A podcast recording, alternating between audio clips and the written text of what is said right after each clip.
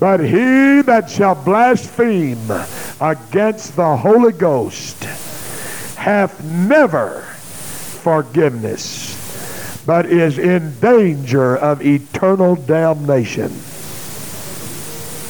I'm going to read it again. I want it to sink into your heart. I'm going to preach tonight on the 3 steps to the blasphemy of the Holy Ghost. 3 steps to the blasphemy of the Holy Ghost. Verily I say unto you, all sins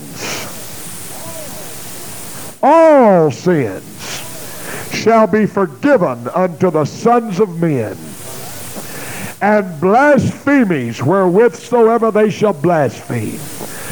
But he that shall blaspheme against the Holy Ghost hath never forgiveness, but is in danger of eternal damnation. Amen. Brother Elder, would you pray? God, tonight, thank you, Lord. Thank you, Lord, for the honor of your spirit. God, preach to your people. We ask now, Lord, that you anoint the ears of the hearers and the heart of the hearers. Oh, God, we pray right now that the holy anointing of God. Come, Lord. This man of God, right now as he ministers to us in the spirit, in Jesus' name. Praise God. Everybody said amen. Amen. And you may be seated. God bless you. Now, I realize this is a serious message, but I don't want you to sit down on me tonight. There's going to be some times when you can respond. Amen. I want you to help me. Help me, Sister Elder. Praise God. Hallelujah. 3 steps to the blasphemy of the Holy Ghost. And I'm going to tell you those 3 steps right in the beginning. First of all, it starts with resisting the Holy Ghost. Then it progresses to grieving the Holy Ghost. And finally, it culminates in quenching the Holy Ghost, or putting it out. When you quench a fire, you put the fire out. When you quench the Holy Ghost, you put the Holy Ghost out. The Holy Ghost fire out. Now, in my visiting and dealing with souls, I feel like that the greatest question that I have ever encountered from different people, whether they really wanted to live for God or not, nearly everybody has a question down in them. Preacher, what is the blasphemy of the Holy Ghost? What is the unpardonable sin? Seems like that God has put enough conscience in people that though they live in sin and they rebel against God by times, they really don't want to go too far, because I am convinced tonight that down within every man and every woman and every young person, there is a desire to someday be saved. I believe the meanest people in Hutchinson, way down deep inside, they intend to someday get right with God. They mean to. They don't. Nobody wants to go to hell. Nobody wants to be lost. And though they may be playing games with God tonight, I really believe that they intend down the line to be saved. And therefore the question is down in them. I don't want to go too far. I don't want to be cut off. I don't want to commit the unpardonable sin. I don't want to blaspheme the Holy Ghost. Now, I preach that fear does not come from the Lord, for the Bible said God hath not given us the spirit of fear. But I'm going to tell you, when you fear lest you blaspheme the Holy Ghost, that's a healthy fear. That's one fear you ought to have. Amen. Amen. When I first received the Holy Ghost, I went home from that youth camp and I was so thrilled, Brother Elder. I was bubbling over. God had miraculously changed my life. But after 2 or 3 days or a week of walking in the Spirit, the devil showed up on my front porch. How many of you ever found him? Ever run into him? He said, "Why, you didn't get the Holy Ghost. You blasphemed the Holy Ghost a long time ago. You didn't get nothing. They just worked you up and made you talk in tongues, and you don't have anything because you blasphemed the Holy Ghost a long time ago." And he began to bring up some little old sacrilegious joke that somebody had told at the youth camp way back when I was a younger kid, and I'd kind of laughed at it, and I knew it wasn't right, and I just kind of got tickled at the boy the way he was telling it, and the devil began to try to hammer me over the head. "You laughed at that sacrilegious joke about God, and you have blasphemed the Holy Ghost." And I can't tell you the agony and the torment in my mind that I went through for the next few days and even weeks, that maybe I really had already blasphemed the Holy Ghost before I'd ever got that touch at that youth camp. And I began to search the Scripture, Brother Elder, from Genesis to Revelation.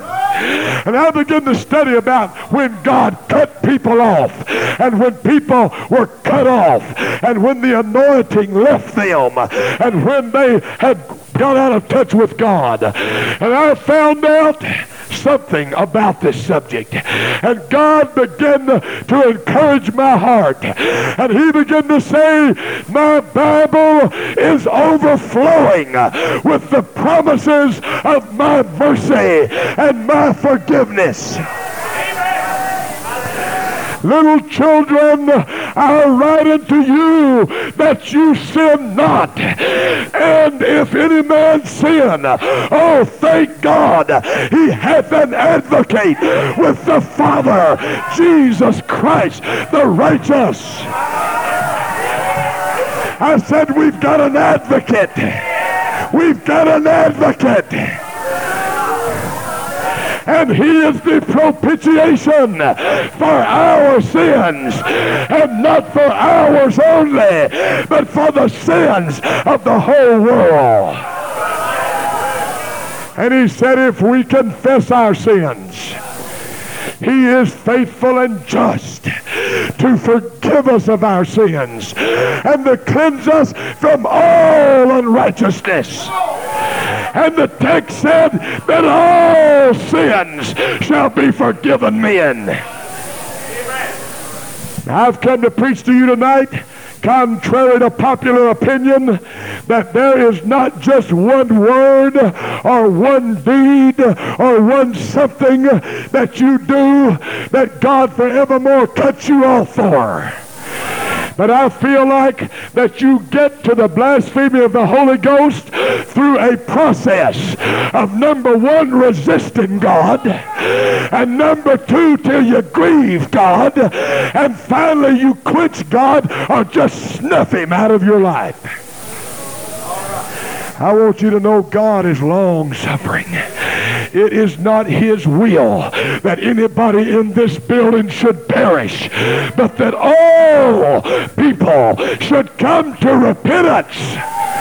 And God is not some old mean, haughty, horrible God that's standing up on the throne with a ball bat in his hand, just anxious to cut somebody off. But he is long-suffering. Oh, how many of you know personally? How many of you know personally? He's long-suffering. Oh, he's forgiven me so many times. I said he's forgiven me so many times. Brother Elder, there's been so many times when some preacher preached to me at conference and I had to crawl up under the altar and say, "Oh my God, forgive me. Help me to get with it. Souls are lost." I know by experience he's a long-suffering God. He's not willing that anybody perish. He's not just sitting around anxious to cut somebody off. He'll bear long with people. But I tell you what I believe. I believe the continual and perpetual rejecting and rebelling against God until God's Spirit withdraws from you and leaves you never more to deal with you is the blasphemy of the Holy Ghost. And I don't think you get there overnight. But I think it's a gradual process. First you learn how to resist the Holy Ghost. And let's talk about that. Resisting the Holy Ghost. The first step toward the blasphemy is just simply resisting the Holy Ghost. The word resist means to withstand the force or effect of something, to exert force in opposition, to oppose. Jesus said in another place, he that is not with me is against me. And he that is not helping me gather souls in are actually causing them to be scattered abroad. Church, you better help your preacher gather souls in this city. Because if you're not helping gather, you're actually instrumental in scattering them. Amen. To resist the Holy Ghost. It starts off little, like Brother Elder was talking about tonight. It starts off, some new saint comes in the church and they're so thrilled and blessed with the Holy Ghost and the revelation of Jesus' name, and they wouldn't miss service for anything. And if an emergency came up and they had to miss, why, they couldn't wait till service is over to call the pastor and say, oh brother, I'm sorry this happened and I didn't get there tonight. But sometimes as time goes along and people become professional Pentecostals and they get a little calloused in their spirit and they get a little rebellion against pastoral authority and they begin to miss church and they don't even think anything about it. They're taking their first step toward the blasphemy of the Holy Ghost. You say, oh, it's not that serious to miss church. No, it starts off little. The devil always starts off with just little things. He just gets you to missing church. He just tells you, well, you know, the preacher, he's probably got more money than you do anyway, and you don't have to pay your tithe, and you can make it up later, and you go to resisting the Word of God and resisting the Holy Ghost. And it don't seem like a big thing at that time. Little do you know, you're started on a journey toward the blasphemy of the Holy Ghost. You're started down the wrong path. It's just little things, like when the Spirit of the Lord moves on you to go and pray, but you've learned how to turn it off and say, I'm just too tired, or I just don't feel like it, or I'll go later. Oh my God, friend, you better not learn how to resist the Holy Ghost. Oh God. Oh God. You know what I'd have been doing if I'd have told Brother Elder tonight on that phone I wouldn't come? I'd have been resisting the Holy Ghost. Now that one particular act may would have never cut me off from God. But if I learn to overrule the Holy Ghost in my life, it won't be long until I'll resist in another area. And there'll be something else come up. And then something else. The Bible said that Stephen was preaching to the Sanhedrin court, and he began to preach in Acts chapter 7, and in verse 51, he said, you do always resist the Holy Ghost, even as your fathers did, so do ye. You know what he was saying? The more you resist the Holy Ghost, the easier it is to keep on resisting it. You do always resist it. You're just like your fathers. They learn to resist God and go after other gods and intermarry among the heathen, and they kept on until they were cut off. They just kept on and on resisting God until finally, after years of resisting God, he cut them off. And it's dangerous. Some of you are in the first stages of the blasphemy of the Holy Ghost right now, because you've learned to resist God. When you know you ought to give yourself to the worship of the Lord, you hold back. You know how to sit around and criticize everybody that is praising God. You've learned to resist the flow of the Spirit. You've learned to tell God no to a prayer meeting. You've learned to say, God, I don't believe everything that preacher says. And you're letting little things come in. And you've learned to turn him off. Even right now while I'm preaching, there's some people just turning me off. I feel that. I feel that. I feel a resistance. I said, I feel a resistance. I want you to know, you devil, I'm against you tonight. Amen. Amen. You know, that's where you are right now, already becoming a professional resistor. The Holy Ghost is trying to break through. God wants you to know that he's full of mercy and full of forgiveness, and he wants to save you, and he wants to help you. But even right now, when the preacher begins to get down on your case, you begin to shut God out.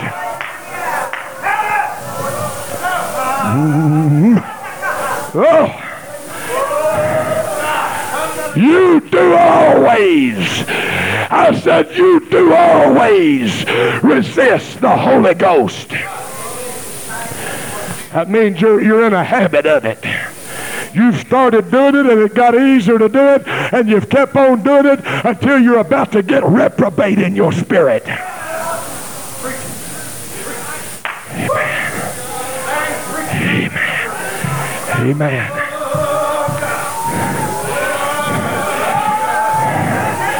Amen. Amen. It wasn't so bad the first time you picked up the Playboy over here at Quick Trip, but the Holy Ghost smote you when you done it. And then you resisted again and again and again and again. And God's calling you to repentance. God's long-suffering. He'll suffer long. He wants to save you. He's not just willing to cut you off. It's not his will that anybody in this world be lost. But hey, you can't resist him forever. You do always resist the Holy Ghost. Even as your fathers did, so do ye. He said you are uncircumcised in heart and ears. Hey, Sanhedrin court, you're stiff-necked and uncircumcised in heart and ears. You do always resist the Holy Ghost. What do you mean I'm uncircumcised? I mean there's a thick skin of resistance over your ears and over your heart, and that needs to be cut back.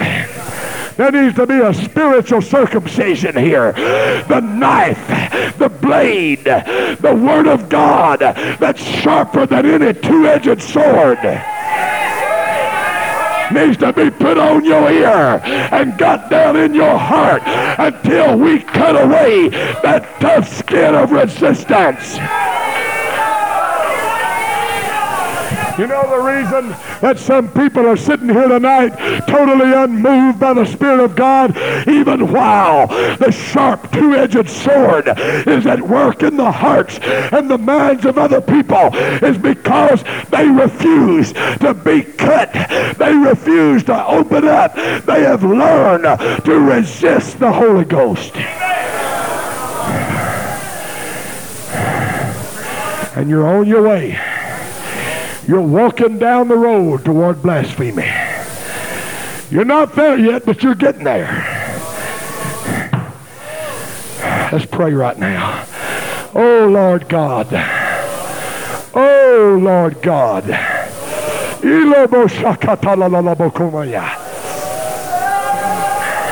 Hallelujah. Hallelujah.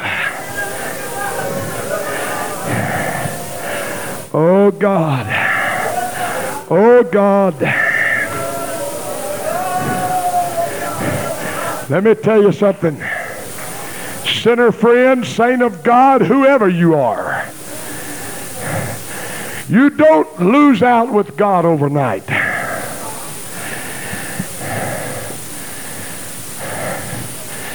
David learned to resist the Holy Ghost a long time before he got in the bed with Bathsheba. It just didn't happen one day. No, it didn't. It didn't happen that he loved God and walked in the Spirit and sung psalms to the Lord and walked consistently with God right up to the day that he walked out on the veranda and saw a naked woman and lusted after her.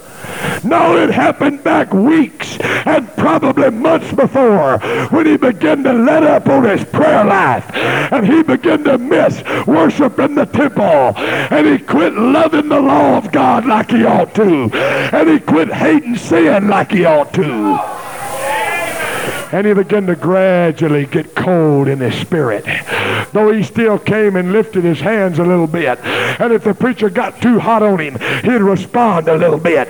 But way down in his heart, he was gradually learning how to resist the Holy Ghost until one day the devil got strong enough and got a hold of his flesh enough that he fell into a horrible sin.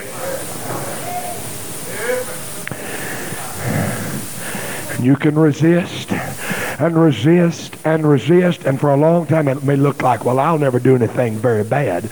I'm just, you know I'm not really where I ought to be, Brother Becton. I'm not really on fire, and I'm not really praying, and I'm not really reading the Word, and I'm not really right in there in the church like I ought to be, but I'm going to do better. I'm going to do different after a while, but right now I'm going to keep on resisting.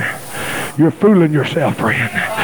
The longer you resist, the easier it'll be to resist. And the longer you do it, the less chance there'll be that you'll ever really get right with God and make the rapture. And besides that, you're on your first step to the blasphemy of the Holy Ghost when you're resisting the Holy Ghost. Then, after you've resisted and resisted and resisted and resisted, you finally just absolutely grieve the Spirit of God. After the Lord just keeps on being long-suffering and you just resist and resist and resist and resist, finally it grieves the Holy Ghost. That's what happened in Noah's day. He sent Noah, a preacher of righteousness, and he preached and he preached and he preached and he preached, and they resisted and resisted and resisted until one day God got so grieved in his spirit. He said, it repents me that I ever created man. I'm sorry that I ever made a man or a woman or a boy or a girl. And I'm going to cover this whole earth with water. I'm going to destroy all of the inhabitants of the land except Noah and his family. Hey, God's not some juvenile delinquent with a yellow car or a red dress that just got mad on the spot and irresponsibly jumped up and done something like that to a world. It took 120 long years of people spitting in God's face and resisting and saying no, no, no, no, no. And I'm going to tell you something in the Holy Ghost tonight. This world has laughed at God's work and scorned and resisted and hated the truth for so long, and my God's about sick of it. I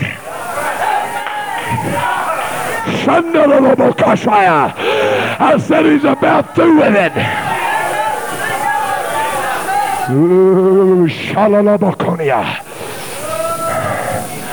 I hope his mercy will hold out just a little longer. My God, there's so many people that need the Lord. But there's so many perverts, there's so much ungodliness, there's so much sin, and there's so much rebellion right in the house of God until the Lord is sick of it.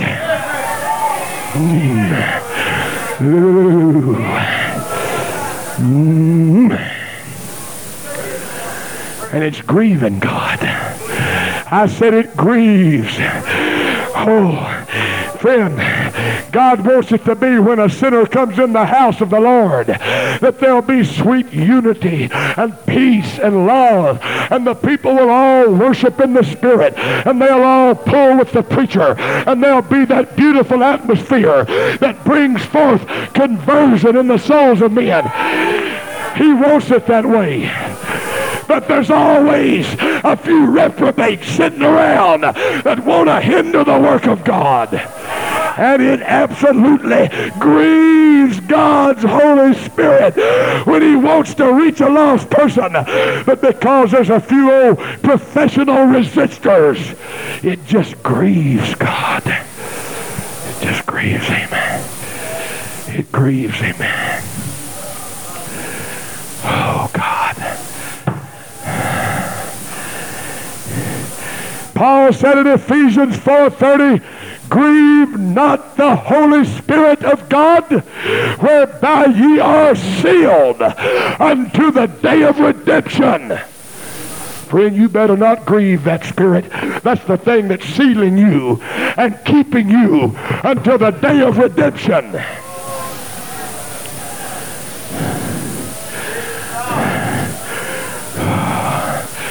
Oh, we need repentance here tonight. I said we need some old-fashioned repentance. We need some repentance like David did when he knew he had grieved the Spirit of God.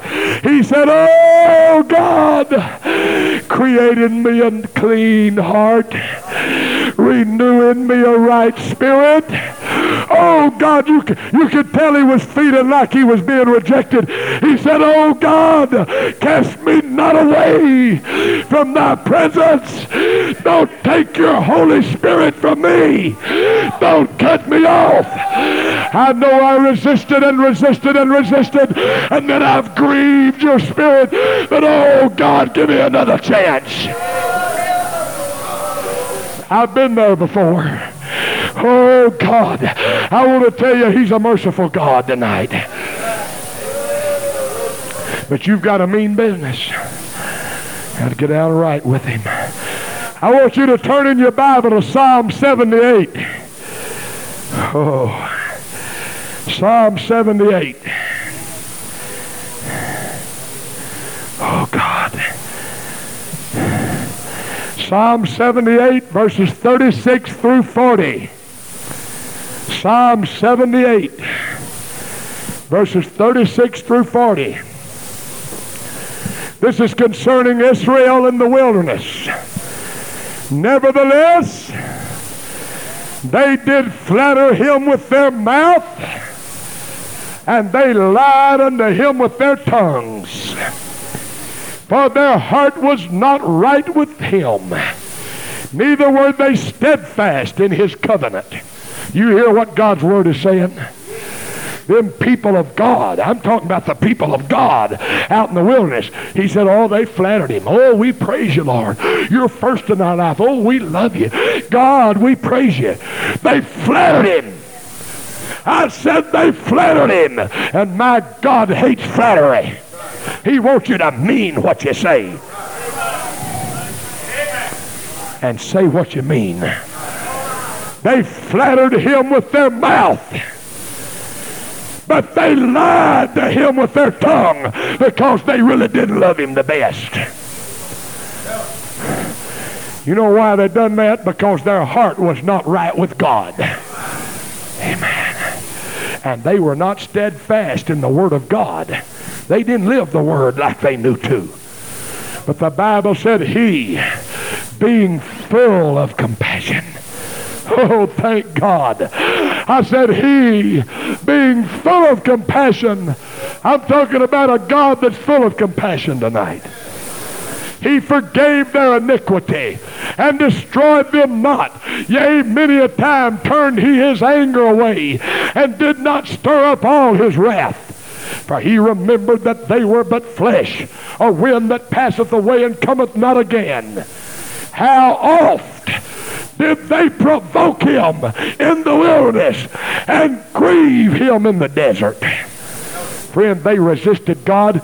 He opened up the Red Sea. He sent quail. He sent manna. He fought their battles. He revealed to them that he was the one true living God. He done everything for them. And then all they could do, backbite. That's right.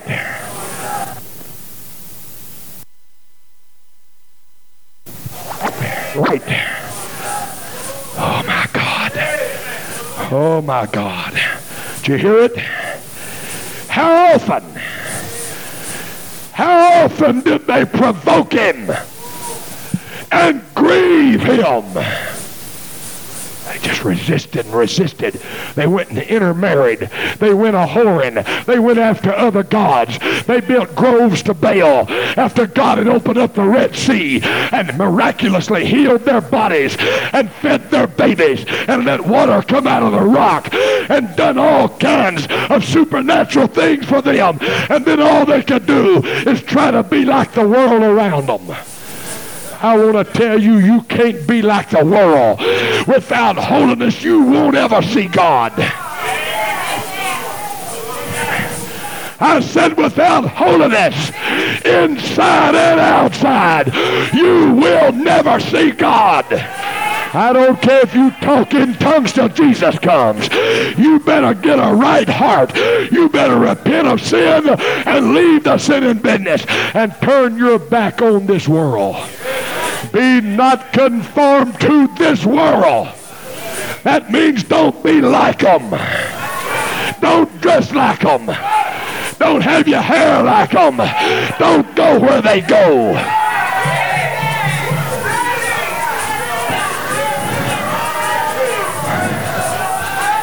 Oh.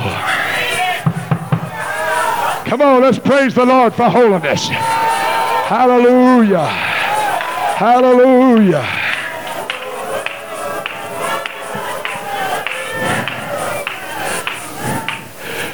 And they kept on resisting him and provoking him until they grieved him out there in the wilderness.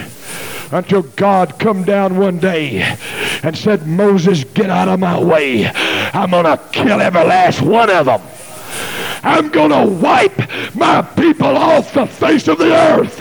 He was feeling the same thing he felt in Noah's day. He was feeling the same thing he felt in Sodom and Gomorrah. People just kept on slapping God away and resisting and provoking until they grieved him, until he was sorry he ever made man. And he said, I'll kill every one of them. But oh, Brother Moses, that old pastor of the sheep of Israel, he stood right up to God, stood right between God, an angry God, and a sinful, backslidden people. And he said, God, don't do this. Don't do this. If you take these people away, you can just blot my name out. How many times has your pastor stood between an angry God and your rebellious heart and said, oh God, you can't do it. I'm not going to let you do it. I'm going to stand in the way. You're going to have to kill me if you kill them.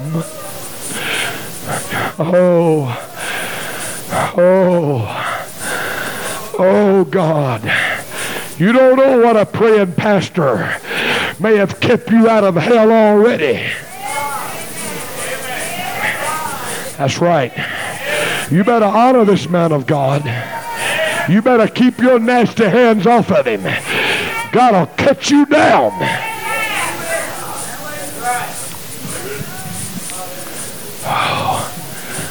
Oh God. Oh God. Hallelujah. Oh friend. There's a church sinner. There's a church standing between an angry God and your rebellious sin, saying, Lord, don't cut them off. Don't take them away. But after you just resist and resist and resist and resist, and you learn how to resist, and you justify yourself in your resisting, you finally grieve the holy, tender Spirit of God. Then you get to that final step of quenching the Holy Ghost. To quench means to extinguish, to put out, to overcome, to subdue, to calm, to defeat. People that learn how to overcome conviction. People that like to calm down the moving of the Spirit of the Lord. People that like to extinguish and put down the fire of Pentecost. Watch it. You're getting close to quenching the Holy Ghost. Putting him completely out of your life. The Bible said in 1 Thessalonians 5:19, quench not the Spirit. Quench not the Spirit. Don't calm it. Don't subdue it. Don't hold it down. Don't fight it. Don't overcome it. Some of you right now fighting conviction in your heart. You know I've got your number, and the Word of God's coming to you tonight, but you don't want anybody to think you've ever done anything wrong. You ought to probably done jumped up and been in this altar. You probably ought to already be down here repenting. You probably ought to already be crying. But you've learned how to resist and grieve and quench the Holy Ghost. Oh, God. Oh, God.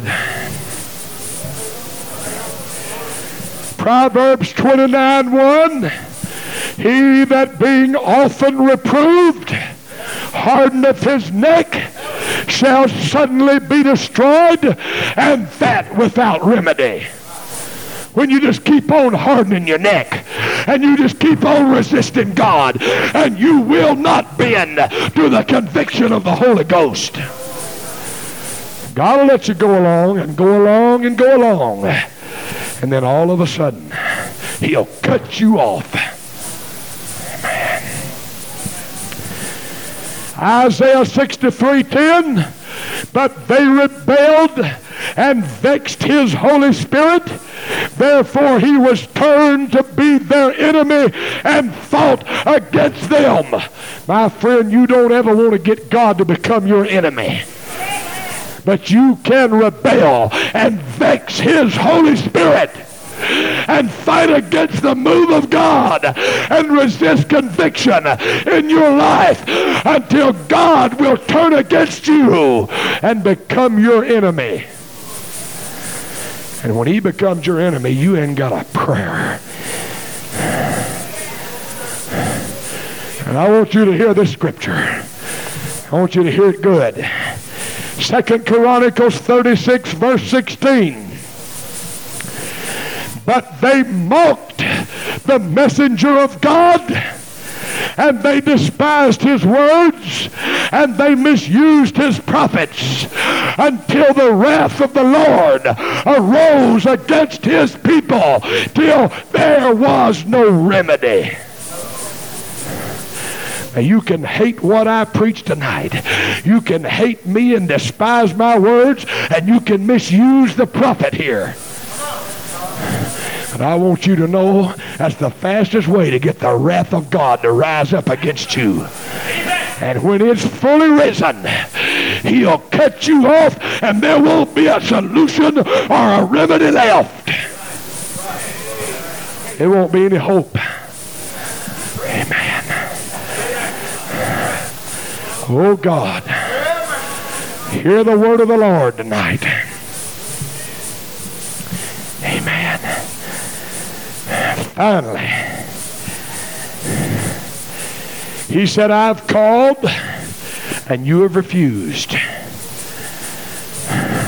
I've stretched forth my hand all day long and you wouldn't come. And because when I called, you resisted, I'm going to laugh at your calamity.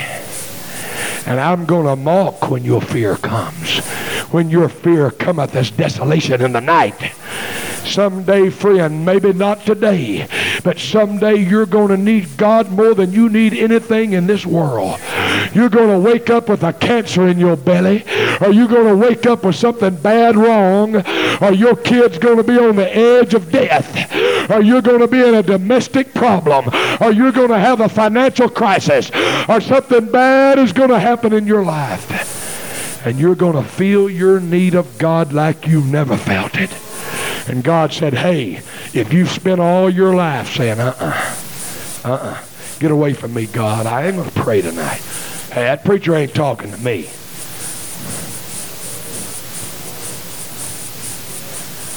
No, I'm not going to hear that. We don't have to listen to that mess. No, you don't. You can press right out of here tonight. Go right on. God will probably let you go a while. Someday you're going to need him so bad.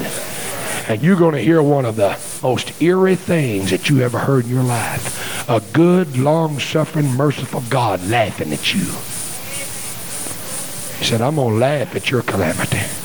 You're going to say, oh, God, I'm sorry. Help me now. And he's going to say, you fool. All them years, all the messages I sent, all the moves of the Spirit that you resisted, every time I tried to deal with your heart, you wouldn't have time for me. Now you've decided you need me. No, I'm through with you. Through. Mock. Mock when your fear comes. Good God. It's hard for me to believe that scripture, Brother Elder, that a good God would mock at somebody fearing the Lord. But he said, I'll do it. Because you resisted and resisted and resisted until you grieved my Spirit. And finally, you just quenched and extinguished and put me out of your life. You wouldn't let me deal with you. You wouldn't yield. You wouldn't come. You wouldn't obey. And now I'm through with you. Let's stand.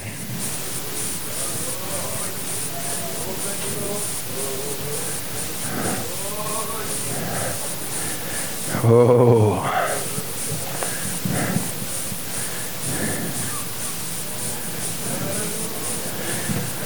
Jesus Christ knelt on the hills of Jerusalem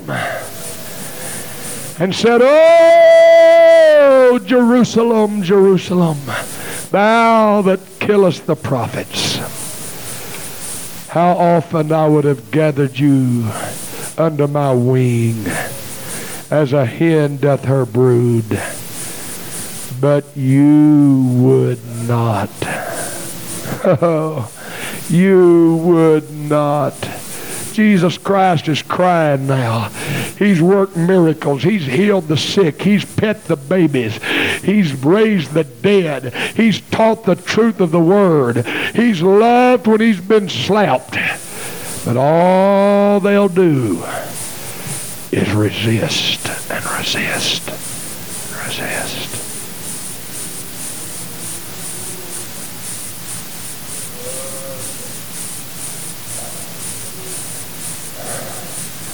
Some of you aren't too interested tonight, but someday you're going to need him, friend.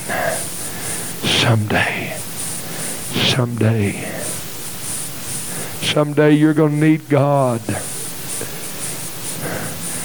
I've told it so many times.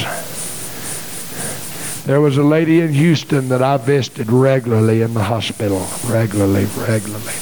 I tried my best to get her to church and she wouldn't come.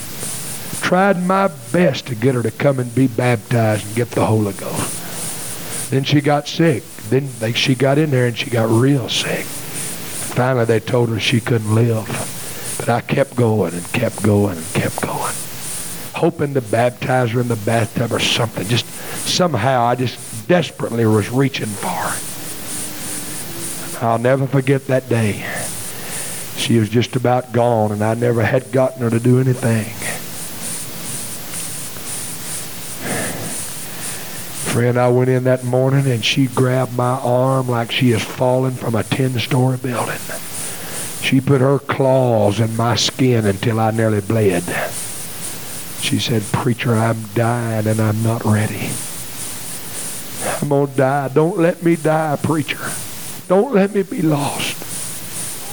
She gripped me. I couldn't even pull away from her. She died right there in my arms. She had the most horrible look on her face you've ever seen in your life. Somebody that just resisted and resisted and resisted until they grieved God, until they just quenched Him right on out of their life. Amen. And I'll never, ever forget that Nottingham boy, 22 or 3 years old, just in a service like this on a Sunday night. And God told me to go back to him and tell him this was his night. I'd never done anything like that before. I was scared to do it, Brother Elder. But God kept telling me, "You better go tell that boy tonight." And I said, "Oh, he'll think just like all these preachers trying to scare people into the altar. They all do that." And I wouldn't go. I kept arguing with God. God said, "You better go." And I went back to that boy. And I said, "You need to come to the altar tonight." He said, "I ain't coming tonight." I said, "Then you never will come. This is your night." He didn't believe me. He kind of smirked, laughed. It's like some of your attitudes are tonight. Just another scary sermon. But the next day, you hear me now, the next day he was killed on his job, 22 years old. We put him in the ground. And the next Sunday night, his brother, his older brother that was in the church, Eugene Nottingham in Houston, Texas, got up and testified. And he began to cry. And he was a big old hard man. He never cried. He just never cried. He began to just weep profusely. And he said, "I had a dream of my kid brother last night." And said he was walking through the flames of hell, just black, burned black. And said, I come to in my dream and said he was speaking to me. He said, "Oh, Gene, Brother Becton tried to tell me. Now I'm tormented in these flames." Oh, friend. He rejected God one night too many. Some of you have played with God for so long, you don't even put any stock in what I'm saying right now. You are a professional resistor. You've rejected and rebelled so long. You've walked out on preachers telling these kind of stories so long till you don't even believe what I'm saying. But you better hear me tonight. You're closer to the blasphemy of the Holy Ghost than you've ever realized when you learn how to walk out on God night after night. It's not one little word or one little deed or some bad joke or some sacrilegious thing that's going to cut you off. It's you just continually turning your back on a God that loves you and's trying to draw you to Calvary. This altar's open tonight. Oh. Will somebody come and seek the Lord? Oh,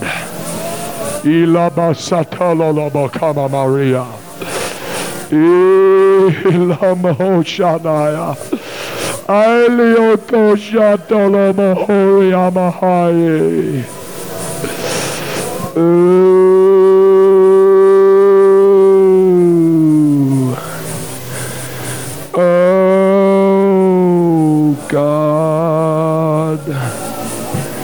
Oh, come on, friends. Everybody come and pray. Come on. Let's pray. Let's pray. Let's pray. Let's pray.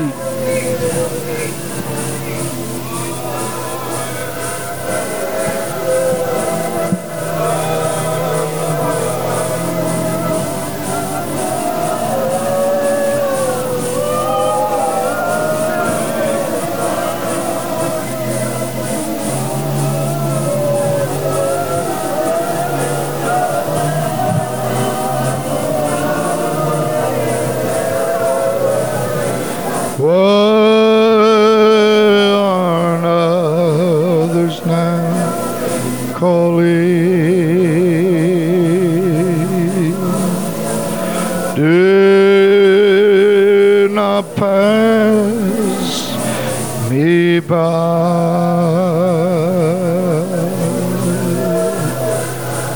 Savior, hear my humble cry. He found me the other day. I know He's found you.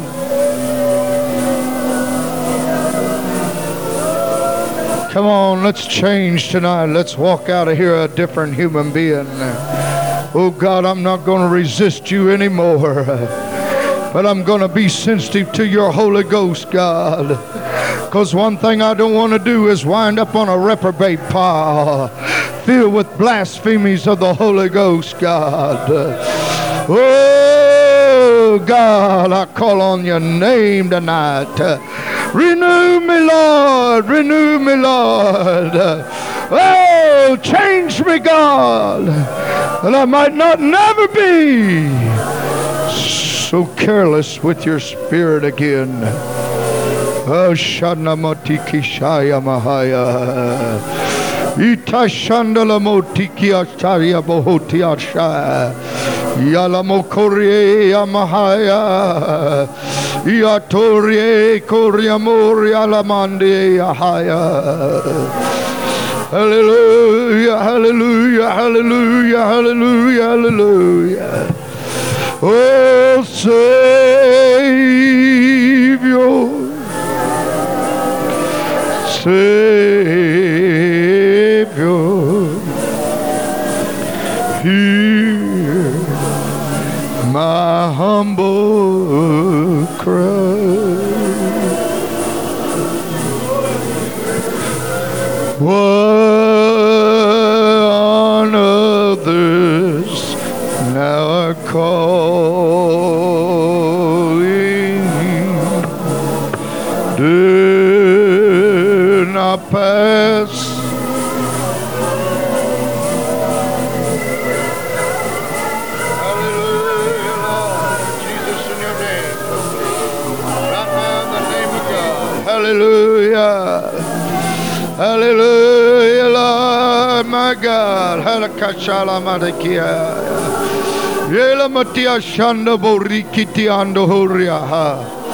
Oh, yes, Lord, yes, Lord. One others now are calling. God, I'm going to live like you want me to live. When you tell me to go witness, I'm going to follow the Holy Ghost. Lord, when you tell me to pray, I'm going to follow the Holy Ghost. Lord, when I know I need to be in the house of God, I'm going to be there. Lord, when you want me to worship your holy name, I'm going to worship your holy name. Lord, I'm not going to resist you no more. I'm not going to resist your Spirit no more, God. I can't afford, Lord, to wind up in blasphemy. Oh, Mashalamanyeda Mahaya. Hakashale Boho Shandareya. Hallelujah, hallelujah, hallelujah. Praise God. Praise